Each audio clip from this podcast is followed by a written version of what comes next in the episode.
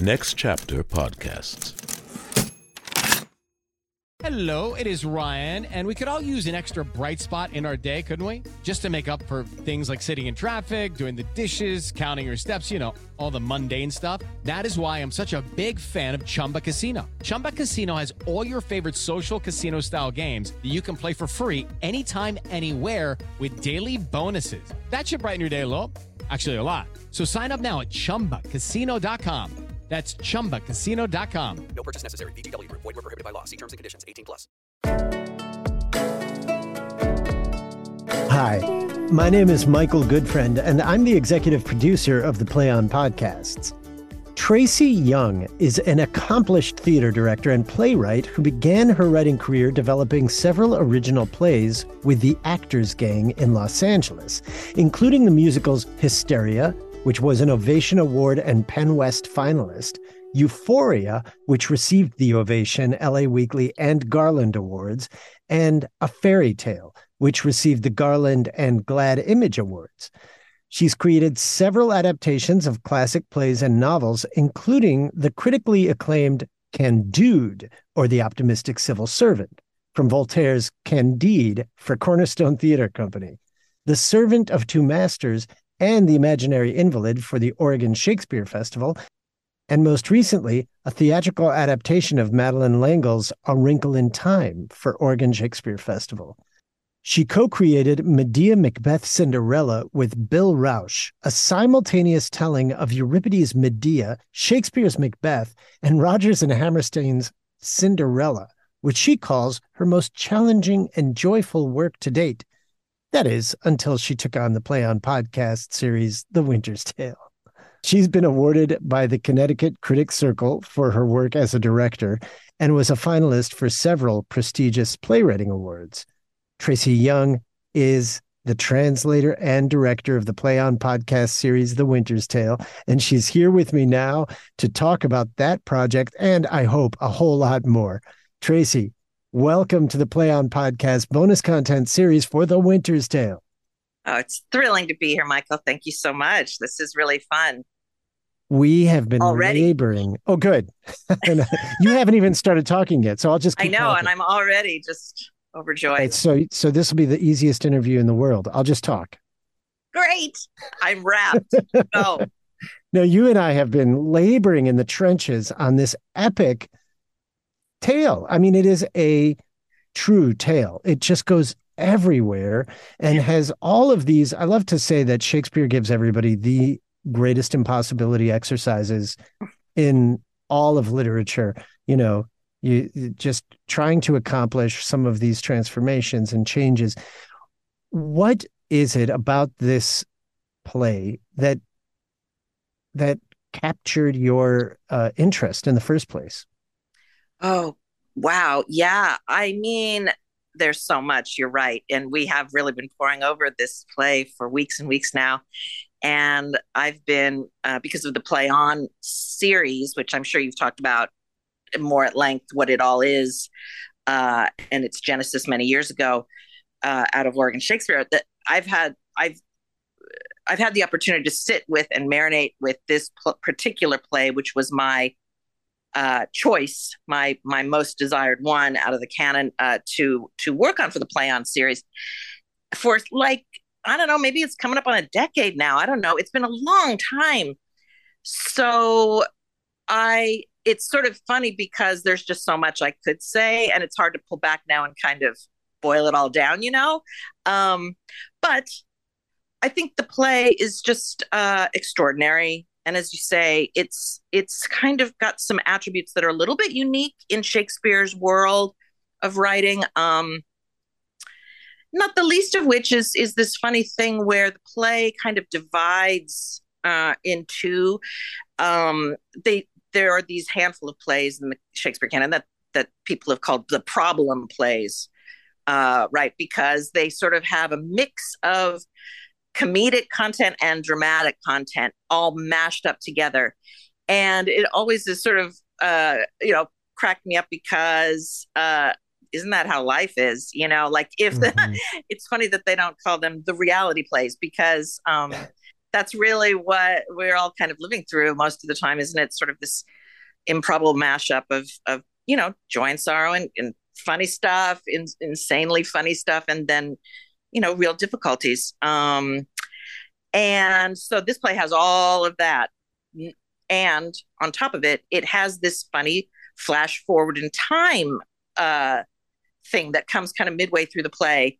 We we we have the opening three acts of the play, and then the character called Time uh, co- appears and says, "You know what? We're going to actually fast forward 16 years and pick up again. Don't worry about it. Just trust me on this. It's going to be good." And um, that's a funny thing, and I'm not aware of that happening in in any other of Shakespeare's plays. And it uh, it came from the original source material for the play, which was um, uh, a play called Pandosto uh, that was written hmm, a few decades before uh, Shakespeare took on The Winter's Tale. Um, supposedly fairly late in his career, as people think. Um, but so that's an interesting thing. And um, I just love the as with, as with most of his plays, the psychology of the characters is fascinating and rich.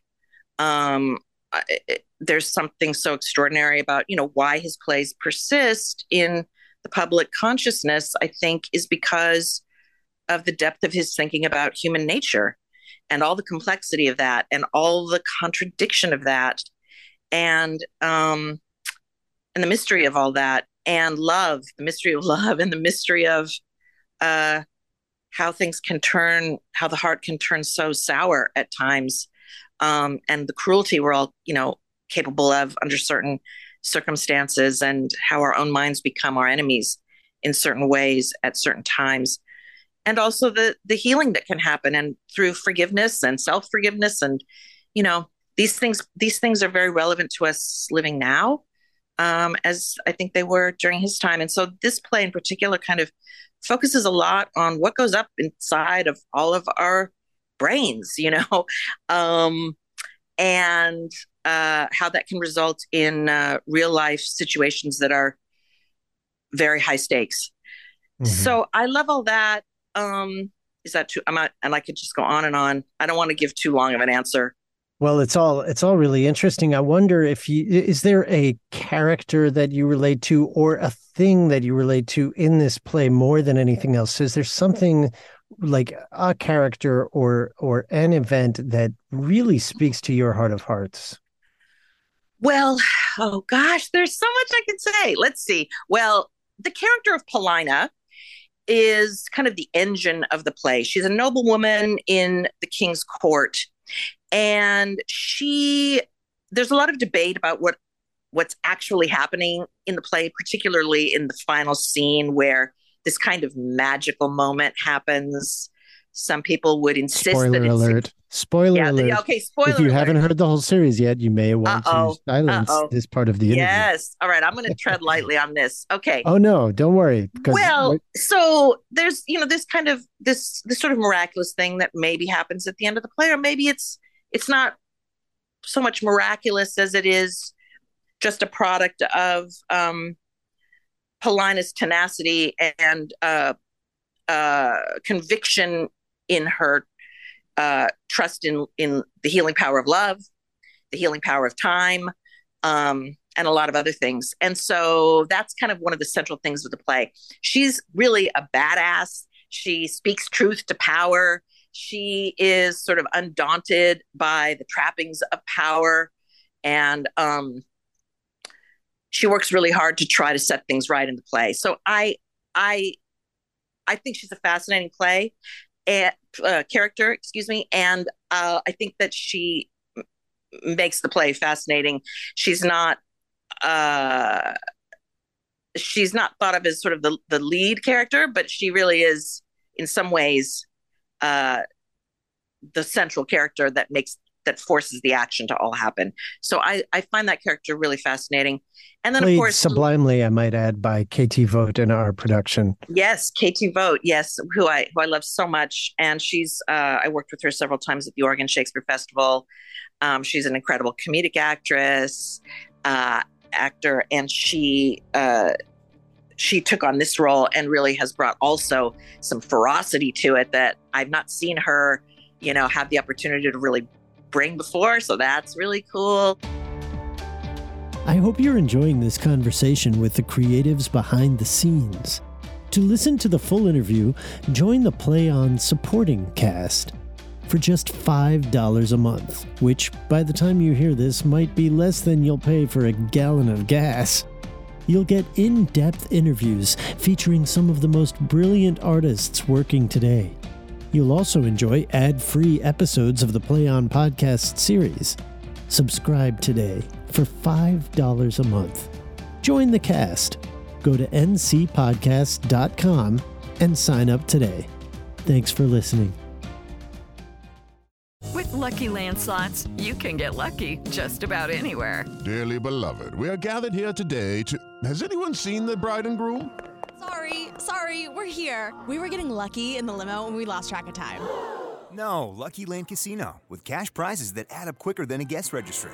In that case, I pronounce you lucky. Play for free at LuckyLandSlots.com. Daily bonuses are waiting. No purchase necessary. Void where prohibited by law. 18 plus. Terms and conditions apply. See website for details. Next Chapter Podcasts.